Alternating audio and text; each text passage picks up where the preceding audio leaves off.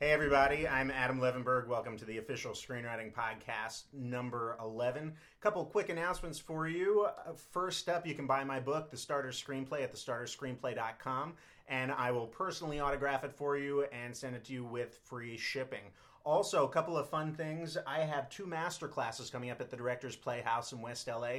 Push those back a week, so those are now on March 2nd. Horror from 10 a.m. to 1 p.m and comedy from 2 p.m. to 5 p.m.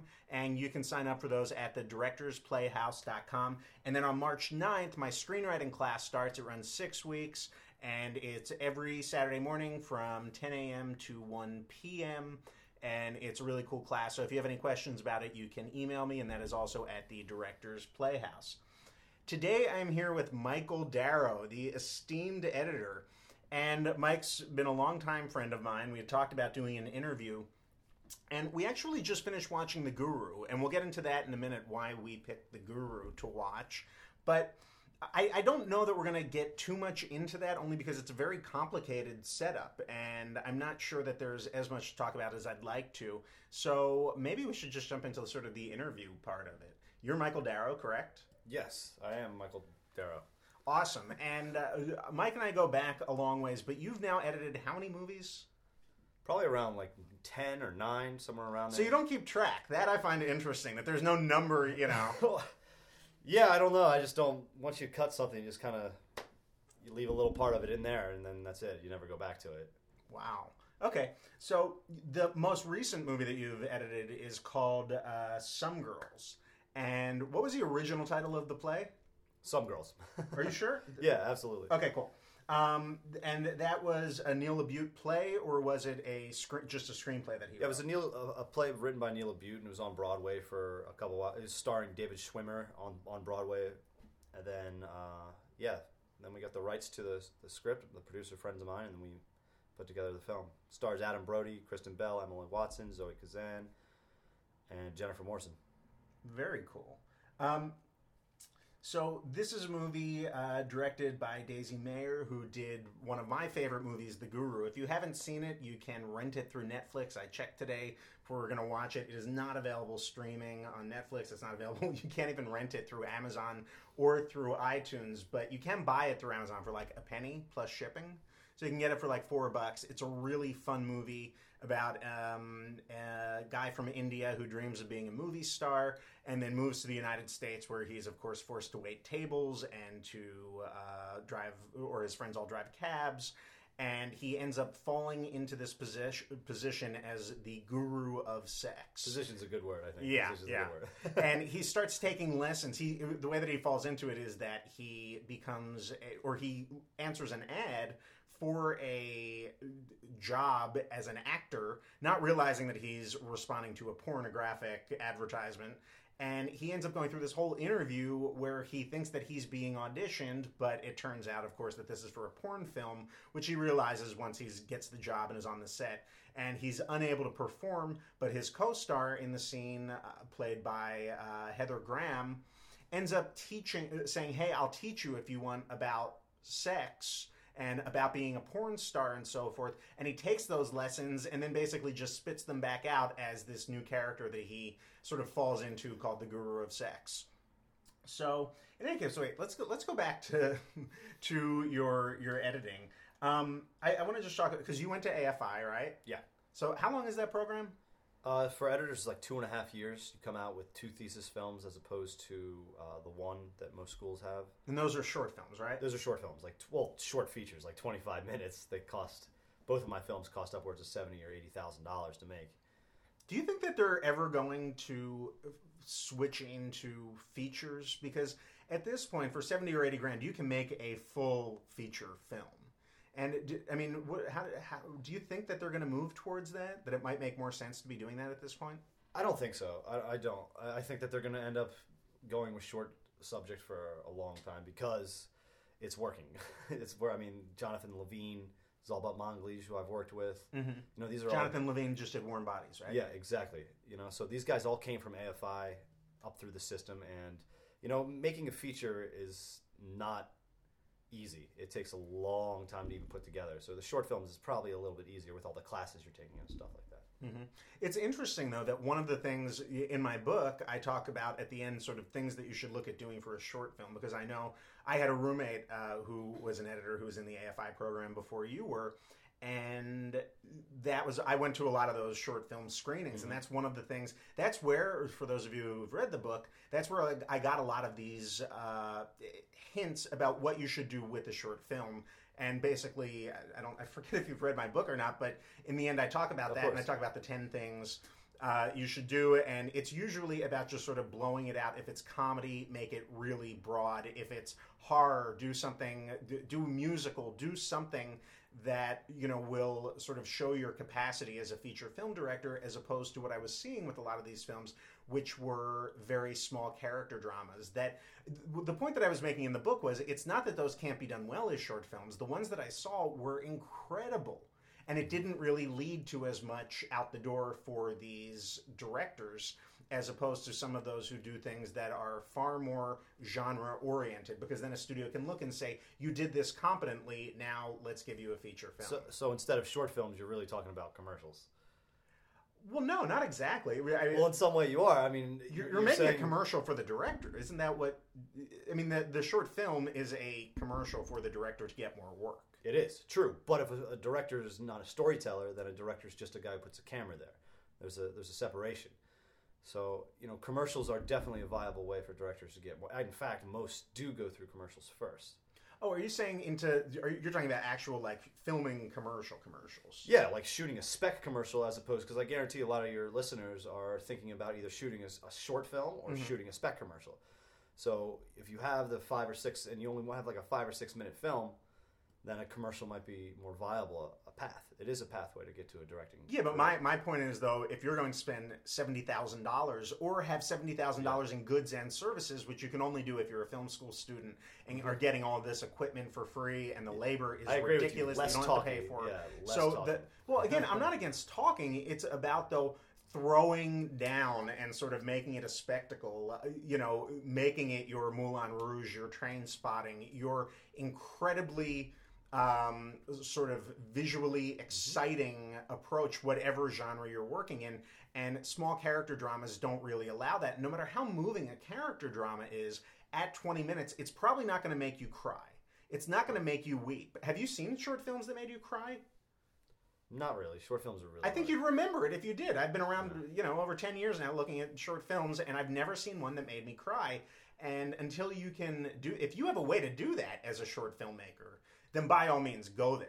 I'm just saying that it's so rarely done that the the directors who I've seen move on to feature films tend to really sort of blow it out in a fun way and in a genre oriented way. And again, that is broad comedy, that's horror, that's musical. Musical is not something that they even really make that many feature films of, but um, if you look at the filmmakers who are out there, a lot of them started with musical short films because that is something that makes sense for a short film that might not make as much sense, say, if you were making a $250,000 movie. You wouldn't say, hey, let's go do a musical. But it, that's one of those uh, genres that works best in short films. So, okay, so you went to AFI, you edited your two short films. How did you, what was your first feature film that you got to edit? well, Actually, I cut a feature in between my first and second year because I needed to cut a feature. I needed, if I wanted to cut motion pictures, I'd have to start. So my first film was called Gag, which is a low. Oh yeah, I remember. I remember the first eight minutes of that. Yeah, yeah, dude, it didn't change after that. But the movie got released. It got picked up by ThinkFilm and was put out. So that was actually my first release ever. And then the next three or four movies didn't get releases actually. But can I speak about that real quickly? And I yeah. don't mean to. I, I've only seen the first eight minutes of Gag, but my big issue with the film is that that came at a time. no, no, no. I'm just saying.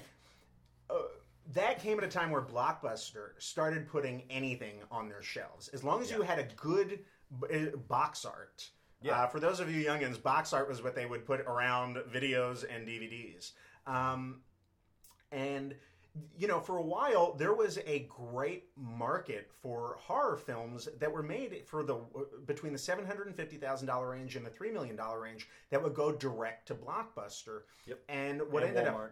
up, or you know, that was they even had independent video stores at that time, and that was a a market that you know, like. Um, my friend and teacher Stuart Gordon made many of those films. Uh, but what ended up happening was that Blockbuster started putting films on the shelf that were made for ten grand and fifteen thousand and twenty thousand dollars, often without any sort of competency. And the result of if they had the box art, and the result of it was a collapse of the higher low budget horror market. And you're a horror guy, so am I correct in that analysis? No, you're absolutely right. Absolutely right. I mean, It's a just- shame though because you you then have and it's interesting like Stuart did a lot of those genre pieces and now he does sort of more interesting independent film type of things like Stuck and like Edmund but for a while uh, there were sort of great lower budget horror films that didn't need to get a theatrical release in the United States that were still done in a really professional way. Well, it also happens that the accessibility of cameras and computers and editing machines, and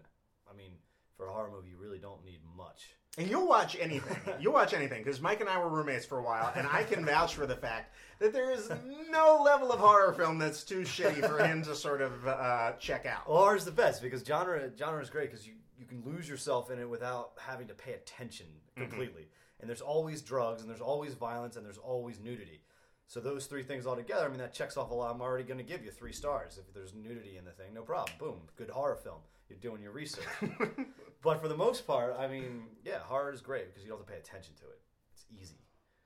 And by, and by not pay attention, do you mean that you can like put it on in the background while you're cooking dinner, and you can kind of come and go and Sure, sure. Or you can just drink a couple beers and relax and just not think about your job because you know you spend all day making other films that are of high importance and dramatic and stuff, and then you, you don't really want to watch all that crap when you get home. You just kind of want to not think at all, and that's what horror is. It's perfect. and and it is the only genre that sells itself. When you have a horror film, you are not selling it based on the stars almost all of the time. I mean, recently we had Mama with Jessica Chastain, which just happened. I don't know how long that was on the shelf. I think it had been done for a while. I'm not sure about that. Um, but you know, you have a film that just happened to coincide with this star who just happened to have this other huge movie Yeah. coming out, and the studio uh, really timed it brilliantly.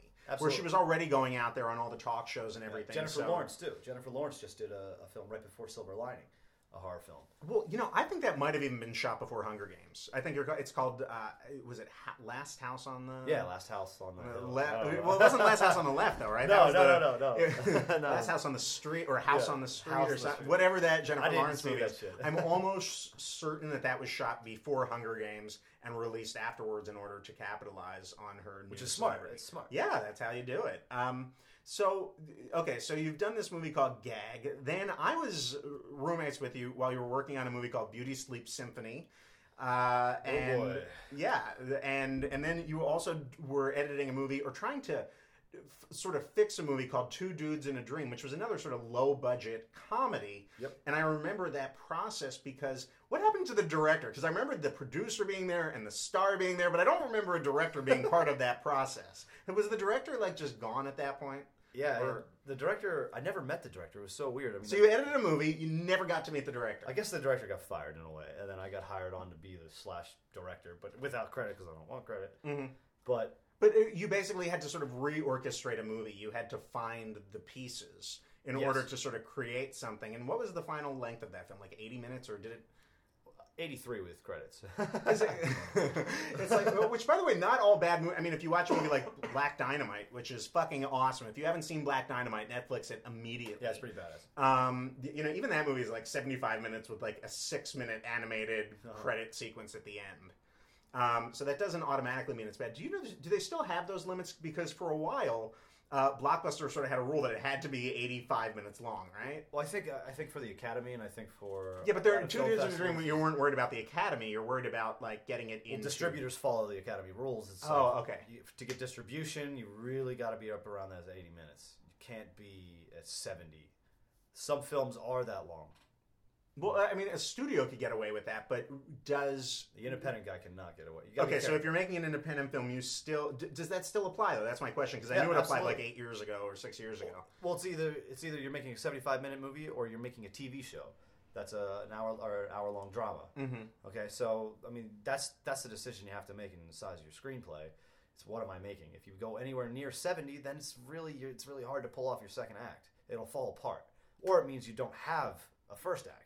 I would suggest at 70 minutes you don't have much of a movie, and that's one of the things in my Exactly. book. Well, in my book, I talk about the fact, and I don't know whether you'll agree with this or not, but I talk about the fact that even 90-page screenplays from new writers do not work. They are not something any any writer who's turning in a 90-page screenplay, to me at least, I've never seen one that works, and the reason for it is because that new writers write fluffy. They write scenes that they don't need sometimes. They write dialogue they don't need sometimes. Absolutely. And you can always, you know, with new writers, I can always, no matter how good of the writer is, I can always look at it and cut down some scenes or or yeah, I mean, and they don't write with the density that say a more professional screenwriter who's really knows how to pack it in and make every moment count. They don't have that yet. That's okay. Those scripts can still be okay. But if you're not talking about a contained thriller or maybe a horror movie, then 90 page screenplays don't work. And that's something for some reason that like other people don't say. So I challenge you to find examples. And by the way, that does not necessarily correspond to the movies that you see because often those 90 minute movies are chopped down Oh yeah. uh, and often they're they've been sort of hacked apart by the studio in order to run 90 minutes that they can show six times opening weekend because they know that there's not going to be a second weekend. Um, all right, so you've done it now. Okay, so we've talked about Beauty Sleep Symphony, and you did this Two Dudes in a Dream movie where you came in and literally had to reconstruct or work with all of the pieces to put together Yeah. this film. And I've seen the whole thing. It works as a as a, as a movie. It's uh, you know, yeah. And then you did this movie, and I've I asked your permission in advance to talk about this, and you've you've given me permission. Um, you edited this movie called Heaven's Rain, which is a true story, and this is to me, it's one of the greatest examples of how horribly awry the independent film and independent film financing process can go. And uh, by the way, my whole thing is I don't like to shit on movies. I don't like to uh, sort of negative. I wrote about one movie on my website. I put up a negative analysis of a film, of a horror film that I felt had really easy things. And just by doing that, um, I, I forget if I told you about this, but I put like two or three sentences up on Twitter about this movie, and I said the film looked great, but it had an incompetent screenplay. And of course, the writer, director of it, like tweeted me and said, "Wow, thanks a lot." Like, and it was horrible. And and by the way, the reason that I wrote this really lengthy analysis was because did you respond to him? I, I did, and I said I will send you my book for free. And uh, he didn't respond to that because he said, "I think I'll, maybe I'll check out your book." And I, I wrote him back and said, "I will." Uh, he didn't get back to me, and that's totally cool. I don't blame him. Uh, you know, he spent a year of his life. Yeah, but you shouldn't shit talk people's movies because it does ha- not in public areas.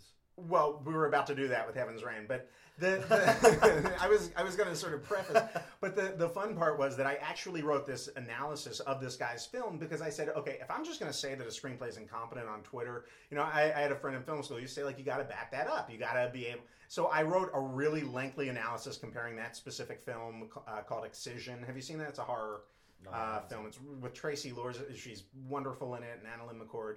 Um, and the, the performances are really good, and the the Traci cinematography. She's wonderful. She plays the mother. I know, I know. That's again. Oh, you she's a great actress. I like Um, her. she's great in this film, and that's really what upset me about it was that the screenplay didn't work, and every other piece of the film was kind of firing on all cylinders, including the, the most some of the most disgusting, repulsive stuff you'll ever see, which to me sort of represents what I call the ideas of value. You had a director who had some really gross ideas with what to do with his horror film, and yet it just didn't sort of hang or, or work structurally. Yeah. So I compared it to Carrie and talked about why Carrie worked and this film Excision didn't. But now we're going to jump into Heaven's Rain, which you know I keep talking. I'm, I keep saying I'm never going to shit on a movie, and then uh, I go there. Perfect Um.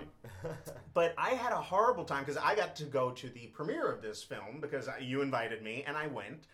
And it was one of those times where okay, let's let's just say the film was about a a guy who um, his I believe was it his family was attacked by a group of home invaders and his I- was both of his parents murdered. Yeah, basically, it's, a, it's a tr- based on a true story. It's called Heaven's Rain. It's about this one individual's life. It's really uh, a really spiritual type of film. But basically, when he was younger, there was a knock at a door, and these two people came in and killed his entire family, raped his younger 11 year old sister, and shot them and left them for dead. But they survived. Did everybody survive or the The parents died. parents died? Okay. So and then just the uh, you know the children survived. So So so here we are at the premiere of this movie, and uh, it's it's about this family that the parents did not survive this home invasion. The daughter was raped, and this guy ended up um, making a film about it. But he didn't just make a film about it. He stars in the film as his own father, and he did he write the film, or Yeah, he co-wrote he the co-wrote film the with film. the director. And I remember in the introduction of it, the apparently like the the director had, ta- w- had given a class at this college, and this guy who was a state senator, I think, Mm-hmm. um, was in this screenwriting class. And after they hung out, and he told the director his story, and the director said, "My God, that's like the greatest story I've ever heard. It's like a movie." And having seen the movie, I can assure you, it's not. Like this should not have been turned into a movie. It's really harrowing.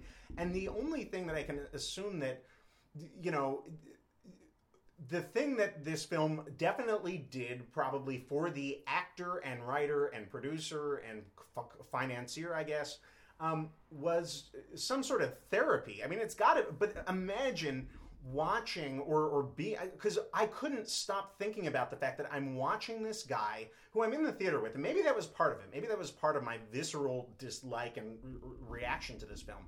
But you're watching a guy who who lived through watching his sister get raped, his parents be murdered in front of him brutally, and he's now up on screen playing his own father and reenacting this scene and I just I, I was I was horrified and I wanted to leave but I couldn't you weren't sitting close enough to me that I could explain or so I, I just sort of sat through it and tried to but to this day it is easily sort of the ugliest experience I feel like I've ever had in a movie theater.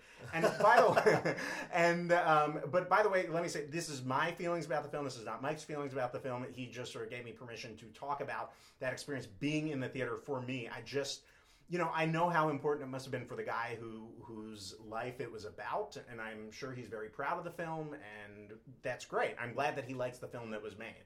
Yeah. But you know, for me, I could barely tolerate seeing this exercise in uh, sort of uh, therapy, um, especially the, the brutality of the the violence that we see. I spent nine months of my life on that movie. Really? Yeah, we shot it in Oklahoma, and that took three months. And then Were you there for the filming? Yeah, I was there.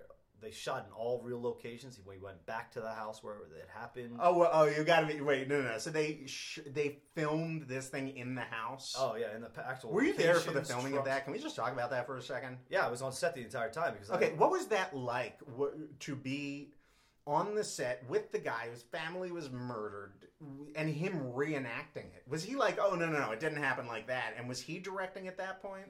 Or was the director directing? I mean, it had to have been a traumatizing yeah, he was pretty. He got sick a lot. He physically. I mean, yeah, physically sick. Wow. It was excruciatingly stressful for the guy, and we didn't get a lot of footage that day either because he came in and instead told the story to all the actors for like four hours. So I only got one day's of footage worth of that. So it actually worked out because the, the scene is so harsh and and brutal. At least the way my cut was. but yeah, no, it's it's it's not easy. It wasn't easy, but he always had like a smile. He's a really nice guy. It's just very you can see it. He's got the he's got the darkness. Well, yeah. I mean, look, look at what he lived through, but unbelievable. All right, so th- moving on to happier projects. Um, so after, let, us see what you got here. I'm, I'm toggling to IMDb as we speak, uh, and it's funny. Uh, Heaven's Rain, Grover Complex, Breaking the Girls. What was Breaking the Girls? I haven't.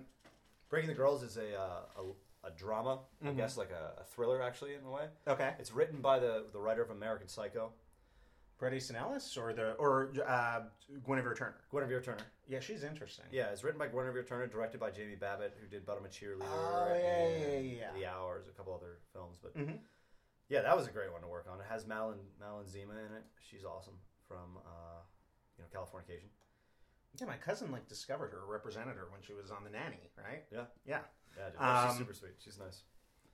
So, so you did this uh, this film with Jamie Babbitt, and have you? It's done, I presume. Yeah, it got picked up by IFC. It'll be released by IFC uh, in the next couple of months. Very cool. Yeah, she. Uh, it's interesting how I met Jamie was through another friend of mine named Zol Batmanglij, who just did The East and who just did uh, you know Sound of My Voice. Oh yeah, yeah. I, I had worked on him with him at AFI's on his short films unfortunately, Heaven's Rain. Mhm. He asked me to cut Sound of My Voice, but Heaven's Rain, I was cutting that. So you know, it's just a scheduling thing. But he led me to Jamie, and that's how I get Breaking the Girl. Wait, so Sound of My Voice was done that long ago? That oh, so it sat on the shelf for a while.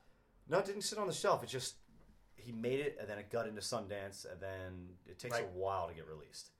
Oh, okay. Even when they get distribution, they take they time it. because I have a friend who was responsible for the pre-sales on that movie, but I didn't Yeah. realize that it was. Yeah, yeah. Uh, 21st, Oh. 20th Century Fox. And then it was they tried to time it with uh, Another Earth. yeah. So Another Earth would come out 1st Mhm. then Sound of My Voice to spotlight Brit Marling. Brit Marling, yes, that's the the star of the film. Okay, Who's a really Um, nice person, for the record. So I haven't I haven't seen I, I've seen Another Earth. Uh, Sound of My Voice. I hear is amazing. I really should check it out. Um, Yeah, no, it's great. It's amazing. so Brilliant. you you ended up on it's all Breaking the together. Girls, and now um, what what is Action News Five? We talked about that. Oh, Is it- boy. okay, we, we don't have to talk about No, it. no, we can Um, talk about Action News 5. I mean, here's the thing. When you go out and you make movies, there's going to be some movies that don't see the light of day. Mhm. You know, they try really hard, they throw tons of money into it, it has actors, has everything, but it all starts from a place of, you know, a bad screenplay.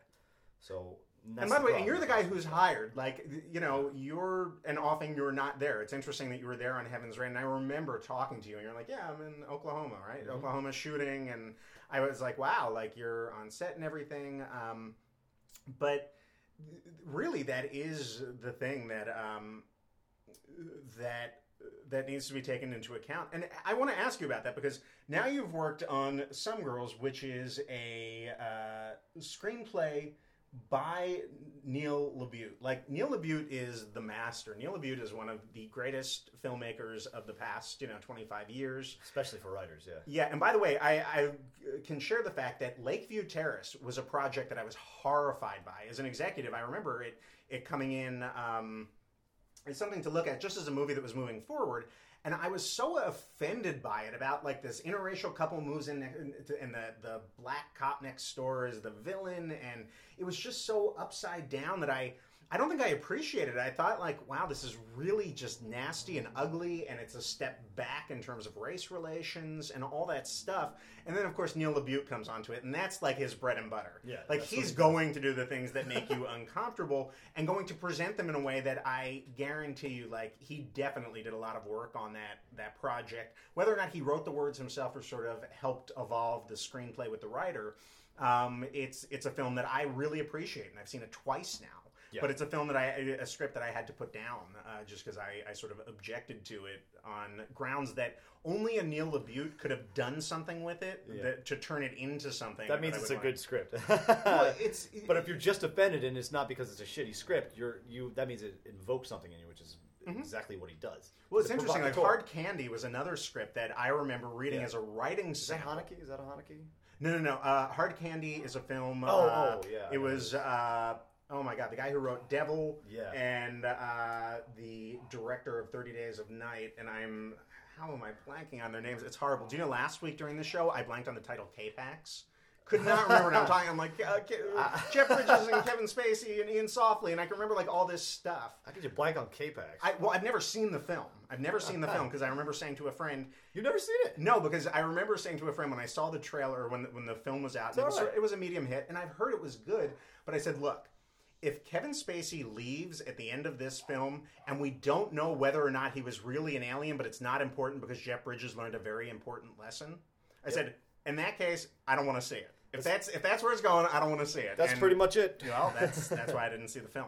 So, I want to talk a little bit about how you ended up on uh, on this film because you know this is Daisy Mayer who's directed some studio films, and she directed one of my favorite movies, The Guru. I saw The Guru twice in theaters, and that's not something that I do all that often outside of being a teenager. Because when I was a teenager, I would have to often go see movies twice, or certainly when I was a kid, like between ten and fourteen because there weren't enough movies out that weren't rated R. So I'd have to go like two, three times to see Batman and stuff like that. Um, but you know, now it's really a choice. And you know, some films I've seen twice or three times in theaters. I saw Very Bad Things a couple times in theaters. I saw Ravenous a few times in theaters. Um, I, I don't even remember the last time over the last couple of years. I don't think I did it. Uh, Harold and Kumar might have been the last movie that I went to see twice in theaters. But um, The Guru I did see twice because it's this really interesting sort of blend of American broad comedy with Bollywood musical. And it was a film that got, you know, I think universally great reviews. But you have a lot of directors now who are working in this lower budget space. And we don't need to get into, I guess, the, the dollar figures, but, you know, this is a film that was done for lesser amounts of money. And I'm correct, you don't have like an agent, correct? No. You sort of work on your own. So Yeah. how does this project come to you? How are you, how are you aware of it in the beginning? And then how, what's that process like? Well, basically, AFI. Okay. All right, so you know, the American Film Institute was a great place to attend, but I, it didn't start paying off for like six to seven years after I graduated. Mhm.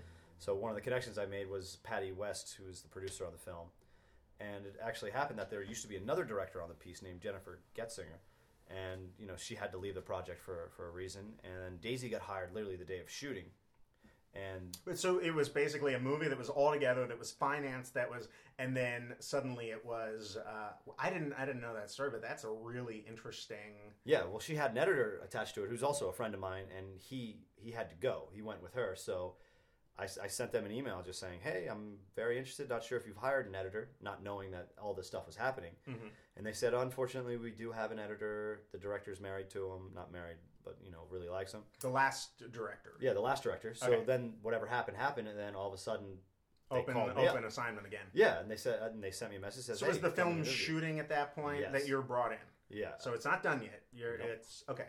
So are you? So you're now interviewing. Who do you interview with? The director. yeah, I sat down with the director and three producers. Cool. And what do you talk about? What is it? I talked mostly about like progression, pace, um, how much stuff I'm, I'm afraid we're going to end up losing, comedy timing, uh, the approach to the how she's going to approach the actors.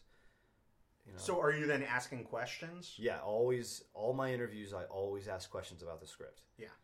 Okay, if, if I just sit there and get questions asked, that means I'm boring. But if I have questions and I, I assume that they're intelligent Mhm. people across the room, which they normally are at this level, then you get answers, and all of a sudden you're communicating, and that's what an editor does: communicates someone else's ideas through the media. Very cool. Yeah. So so you do you know how many people they met with? I think like two or three, two or three. Yeah, after they gave me the interview, I was like, why didn't they just give me the job? But of course not.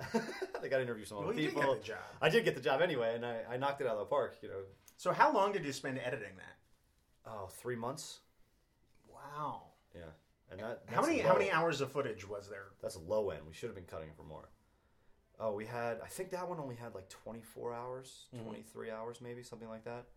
We shot on red, you know, so I had like a lot of footage, but not not too bad. Heaven's Rain had over a hundred or 70 hours of footage. And, uh, 70 hours of 35 millimeter film. And it was a- They they definitely spent some money on that film. Um, my first cut was four hours on Heaven's Rain. I remember that. I remember, and you were just you were um, dealing with that. You were dealing with the fact that there was just so much footage, Oh my god! and you were responsible for you know cutting it together. What was the final? It was two hours and ten minutes. they try. Yeah, now it's down to 90 minutes, but cut by a studio who bought it. Okay, okay. Okay. So it's it's out there, and um, Yeah. Yeah. So you know that's it's interesting. Let me ask you real quickly. Um, the ways that somebody can work with you as an editor. Um, if you're, say, Mr. Independent Film in Nebraska, Texas, you know, West Virginia, wherever you are, can those people take advantage of editors in LA, such as yourself? Like, could they like email you and say, "Hey, I have this film. Can you can, can you like look at footage over the internet?" Of course. You know, because we have, or I have this project that's going to be shooting in Italy. So, like, let me ask about that. Like, is that feasible for the director to be in Italy and for you to be here and for the director to watch what you're doing? Are we at that point where you can communicate that much, or is it still? It gets a little it gets a little wishy washy. There are things in Final Cut Pro called like media sharing. You share it through iChat. Mhm. I just did this like with Universal uh, a couple days ago, and it works. It works pretty well. It actually works really well. Whatever is in your viewer, in your editing bar, that shows up on their screen, and they can just watch it, which is great. But sometimes it doesn't really work, and you know, Why doesn't it? You mean like like just like Skype doesn't yeah, always just- work? sometimes, exactly, exactly. Not to mention sitting in front of a computer screen and taking notes from someone isn't like working with them. Lot. Because you have a setup in your apartment. You have this huge apartment, and you have a room to itself where you have Mm-hmm. your tarantula. And I, I don't want to scare off prospective uh, filmmakers, but there is a tarantula. In there. I got a. Michael Haneke poster in there too. it's for the Yeah, yeah. Um, to let them know just how much pain they're in for in the Yeah, working work process, and you, and you have your uh, setup, which used to be in your living room. So you're like moving up in the world that you have this. a lot uh, of things were in my living room at one time. yeah. Um, and you have this like set up there, and pe- does the director come and sit with you like Yeah. for for uh, some girls? Like, was that she would come here and Daisy and I, Daisy and I put uh, six days a week, ten hours a day, every single day, and she committed to that and was here? Like, you weren't off on your own. every single day. Like. Wow. That's a director who's like in touch with the film. I, I like to hear that. That's the way it's supposed to be. That's the way the best the best film comes out when I sit next to the director. Mhm. Because I can notes notes are so vague. I get these notes from people and I'm just like, I don't. What do you mean? Change the point of view? Do you you know unless your unless your notes are extremely specific, such as cut this frame here, cut this line here, it's impossible for me to understand what you're trying to say without showing you over and over and over. Mhm. So my preference is to sit- sit with the director, so we can both merge our minds together and what we have. Interesting. Yeah. So filmmakers across the country are able to hire you because I think that's like the most Yes, interesting absolutely. thing. Please hire me. I need a job. Yeah, I think it's so interesting that like you have uh, people who are professionals who you can reach out to when you have a movie. Yeah. And like one of the things I've sort of pitched myself for, and it's yet to happen, where somebody has a low budget film going into production and they hire me. Nobody has ever done that. I've worked with films that have gone into production later, but you know, to me, it's like really the part in the process. If you're making the movie anyway, for a couple of hundred bucks, you hire me, and if I can help you cut one scene or show you a way to blend two scenes together, my God, the amount of money you'd save in terms, or, or a scene that you need that you would need to go back and reshoot. If you, I mean, the cost of that is enormous, and the the logistics of that become pretty problematic because the reality is that if you're making a low budget film, most of the time you just don't get to go back, and you're stuck with what you've shot. Yeah. So you know, it's always amazing to me that more people don't take advantage of that, especially in that lower In the uh, lower, budget yeah, especially in the lower tier space, bringing me onto a project earlier is way, way better. I can read through your script and literally tell you what has to go. And, or if you're even just like what you do, it's the same thing. Like hiring someone who knows even the basics of script structure Mhm. is imperative. and It will save you so much time. Because if not, I'm gonna have to do it anyway. I'm gonna have to move those points. If, if you have your first plot point happening 40 minutes into the movie, such is the case of every film I've cut except for recently, uh, then I gotta move that thing. And the way I'm gonna move it is by hacking stuff out. So if I could get you to understand that that needs to happen earlier, then there it is. How much time and money did you save, and how much better will the project be? Do you know what the interesting thing that I'm beginning to see now? Because we now have sort of a, a generation of filmmakers who were raised on Save the Cat, um, meaning that that's sort of a part of their formative understanding of how screenplays work. But even in that case, a lot of times people get really fucked up in terms of them sort of misreading it or misapplying what Save the Cat has to teach them about their own work and about how they've used it, where they, they really get things confused. And it doesn't mean the script doesn't totally work, but if you don't get that stuff fixed and have somebody who can point that out to you before you go and start filming, it- because the funny thing is, I have to a couple of people, and this has happened more than once, which is why I relay this.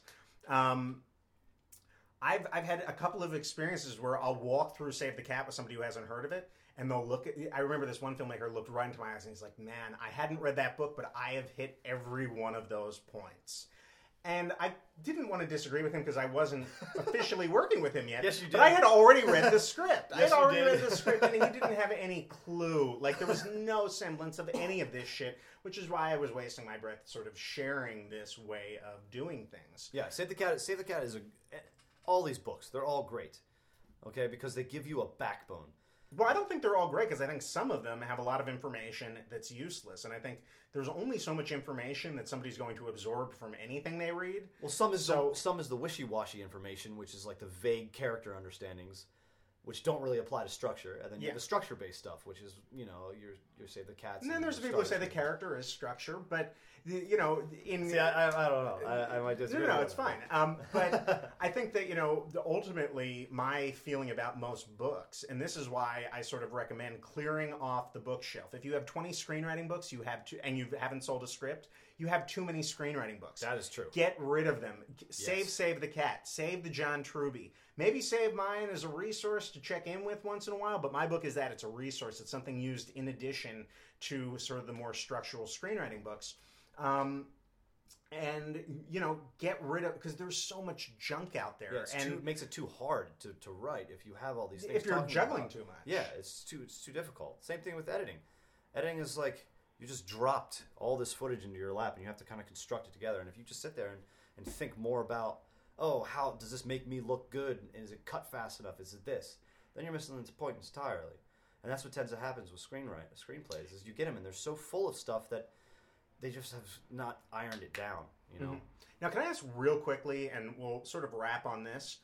What are your feelings about those filmmakers who think that they can edit it themselves? Because there are people like Louis C.K. edits his own stuff. Uh, Jay Chandrasekhar uh, of Broken. Lizard edits his own stuff. Uh, Steven Soderbergh edits his own stuff pretty much. no, no, he hires Anne Coates. Anne Coates is dead, I thought. No? Uh, she might be dead. I, I could have sworn Anne Coates. I, I, Well, I might she cut. She. I'm cut. Uh, well, she cut his most successful film. Are you talking about Out of Sight? Yeah, out of sight. She did, although I have it on authority from a very big person that, you know, because I remember asking about that, and I remember specifically saying to one of the stars of the film, uh, wow, Anne Coates, she did Lawrence of Arabia, and he his response was um, that he was under the impression that it was very much Steven Soderbergh editing like that. Steven Soderbergh does his own cinematography. He is a Yeah, so complete Robert. Rodriguez is another example. But you know, I, let's let's get into that for a second. Let's unpack that because the idea, though, is that yeah, he's still Steven Soderbergh and he still loves to do it all himself, but he still has legendary editor Anne Coates sitting next to him. That there is that benefit to having the expert in that field, even if you're going to do eighty percent of it yourself, right? No, of course, of course. I mean, uh, for a guy who's looking to direct his own stuff as well, I'm gonna hire an editor. Wait, hold on. So you would, even though this is your specialty, you'd hire your own. Yeah, I, I absolutely. I need another voice because if not, I get you'll get too wrapped up in your head. Like the collaboration is the most important part of filmmaking. If you're not collaborating, then you're just there yourself. So it's just you. Which, if you are brilliant like Steven Soder- Soderbergh and have tons of experience and been doing it for 40 years, well, then yeah, you could probably cut your own stuff. But if you're just a guy who's in Nebraska trying to make a low budget horror film who thinks there are no pace and understanding, then th- it's going to fall into the same category of having a bad script. Okay, that means the script. If the script is bad and I can't fix it, that means obviously the director's not going to be able to fix it because they already shot it bad. By the way, according to IMDb, she is still alive. I apologize. However, I know her assistant. I should tell her you said she's dead. Oh, I please don't, please don't. No, I, I, I confused her with somebody else. Uh, she is alive and kicking, and uh, hire her if uh, you know. So if Good they luck, can't get good Anne luck. Coates, then they should hire you, right? You should hire me anyway. I could cut just as fast and better and quicker and smarter and more uh, now. Not, wow, slow. that, those are fighting words where I come from. Well, editing is different now. It happens a lot quicker. If you if you take a look at some girls, some girls is cut more of a. It has a pace. It is an extremely quick pace. We don't hide much. There's no, and that's the difference between you were talking in terms of comedies. Mm-hmm. Comedies now are, are different than comedies in the past. They're not so cutty back then. They're just in wides. Like Woody Allen style has just started to touch on a lot of it, where it's that they actually use the character's gestures in order to evoke emotion out of them. Wow, because I remember we were uh, we were sort of arguing over a film that I loved uh, called The Men Who Stare at Goats, which I think is one of the great screenplays. Um, and your issue with it, it's interesting. You said it's cut like a drama; it's not cut like a comedy. And thinking back to it, I can totally agree with that. That it's Yeah. not very, um, it's not sort of sharp and quick in terms of Exactly with obscure with obscure dark material, Mhm. you have to hit those comedy beats because your actors you can't let it all hang on your actors because they miss the beats, and all of a sudden the the joke is like five lines down, but all these other jokes are getting passed upon, which makes you think, do the jokes need to be there at all? So, and that's something we we, we attacked at some girls was there was just so much material. I mean, my first cut was two hours, and it was cut so quickly and paced so so fanatically that stuff had to go. So what was the final running time? We got it down to 87 minutes. 87. Did you know that you were going to 87 minutes or We could feel it. We could feel it. I was still I was working with Daisy just to move plotting up. Mm-hmm. You know, to get to get to certain characters faster because they have an impact on what he's doing. Because you know that's that's basically with some girls you're going to see a, quite a quite an interesting piece. Very difficult. A lot of a lot of dialogue. Pages. I have more cuts in that movie than I've ever cut in any film. wow? Yeah. So let's uh, let's just end real quickly on if I can bring it up here. I, I usually like to talk about something, and we did just sit through the entire film, The Guru, which I loved. Again, you really enjoyed it. I'm gonna text Daisy and tell her how much you loved it. She's a, she'll be a big fan. She loves that. Um, she'll probably be happy that you finally watched her big movie. well, I watched her other movies.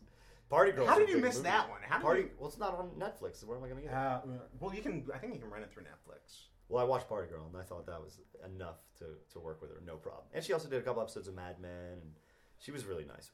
I was like, oh, she seems fun. So one of the things I talk about in my book, one of the sort of the ten rules, is bend reality in order to make it a feature film. And we saw that at the end of the movie where everything's coming together and the hero is uh, being put onto a talk show, the Sally Jessy Raphael show. Uh, she was sort of a lesser Oprah for the younger listeners out there. and he is on this show, and then he, th- that tapes in New York. And the idea is that the girl of his dreams is getting married, and he basically decides, I can't do this. He announces, I'm not really a guru, I'm a fake. And then he runs off to stop the wedding of the girl of his dreams. But while he's on this show, his family in India is watching it live.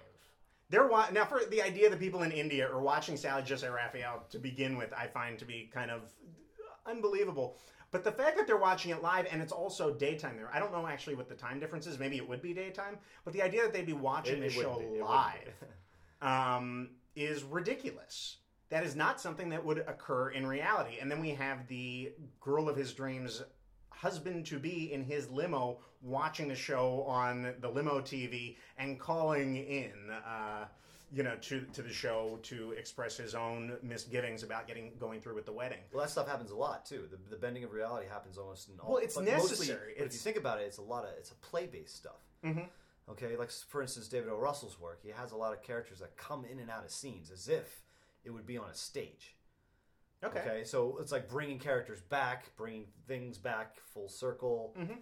That's where your bending of illusion comes in. So it Well, has to happen in a lot of ways because your characters are just Of course, Not there. it's it's almost most likely to happen in the third act absolutely and in the setup. yeah. Those are the two places where because They in to. That's- reality, that's, the rules. I mean, you have to, or, or or you better have a damn good reason why they don't. Mhm. Okay, in, in terms of the character. Cool. Well, Mike, thank you for uh, yeah, dude. Thanks for having me. doing this. Again, check out my new website, officialscreenwriting.com. And if you're interested in either of those master classes or my screenwriting class, please go to directorsplayhouse.com. I'm Adam Levenberg, and I'll have a new show for you next week. And if you want to get a hold of me, my Twitter. Oh, yeah, han- please. Go go nuts. Go nuts. All right, my Twitter handle is at Mike underscore Darrow. You can find me on there, or through uh, IMDb, or through any of those things. Please, if you got movies, I can cut them. Awesome. And remember this people love Mike Darrow. That's People great. love Mike Darrow. He's an awesome guy. People love to come over to his place and party, and there, he's got a pool table, so it's a fun place to edit a movie. Yeah, definitely. Awesome. All right. I'll have a new show for you next week.